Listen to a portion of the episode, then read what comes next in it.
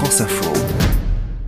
Mes chers compatriotes, parmi les événements qui marqueront l'année 94, le sauvetage de l'Airbus Alger-Paris, il y a seulement quelques jours. Cette voix fatiguée, vous l'avez reconnue.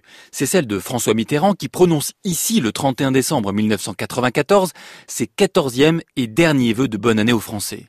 La voix est fatiguée parce que le président de la République est très malade. Le public l'ignore. On sait depuis 1992 que François Mitterrand souffre d'un cancer de la prostate, mais on ignore totalement l'état de santé réel du président ainsi que les traitements qu'il épuise. On ignore évidemment que le président aurait songé à démissionner et que peu de temps avant ses vœux, il aurait confié à son ami Jean Guiton qu'il ne lui restait que six mois à vivre.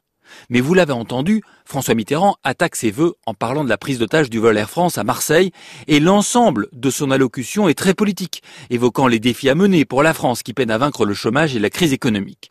Reste que ce discours est aussi un testament politique. Le grand combat de ces dernières années, c'est la construction européenne et c'est à ce projet qu'il consacre ses dernières paroles en tant que président de la République. C'est la dernière fois que je m'adresse à vous pour des vœux de nouvelle année en ma qualité de président de la République.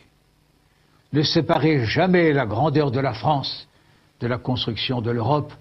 C'est notre nouvelle dimension et notre ambition pour le siècle prochain. Enfin, arrivent les derniers mots de ces derniers vœux, des mots empreints d'une profonde spiritualité pour un homme qui s'apprête à vivre ses derniers mois en tant que président et ses derniers mois de vie. Je crois aux forces de l'esprit et je ne vous quitterai pas. Je forme ce soir des vœux pour vous tous, en m'adressant d'abord à ceux qui souffrent, à ceux qui sont seuls, à ceux qui sont loin de chez eux. Bonne année, mes chers compatriotes. Bonne année et longue vie. Vive la République. Vive la France.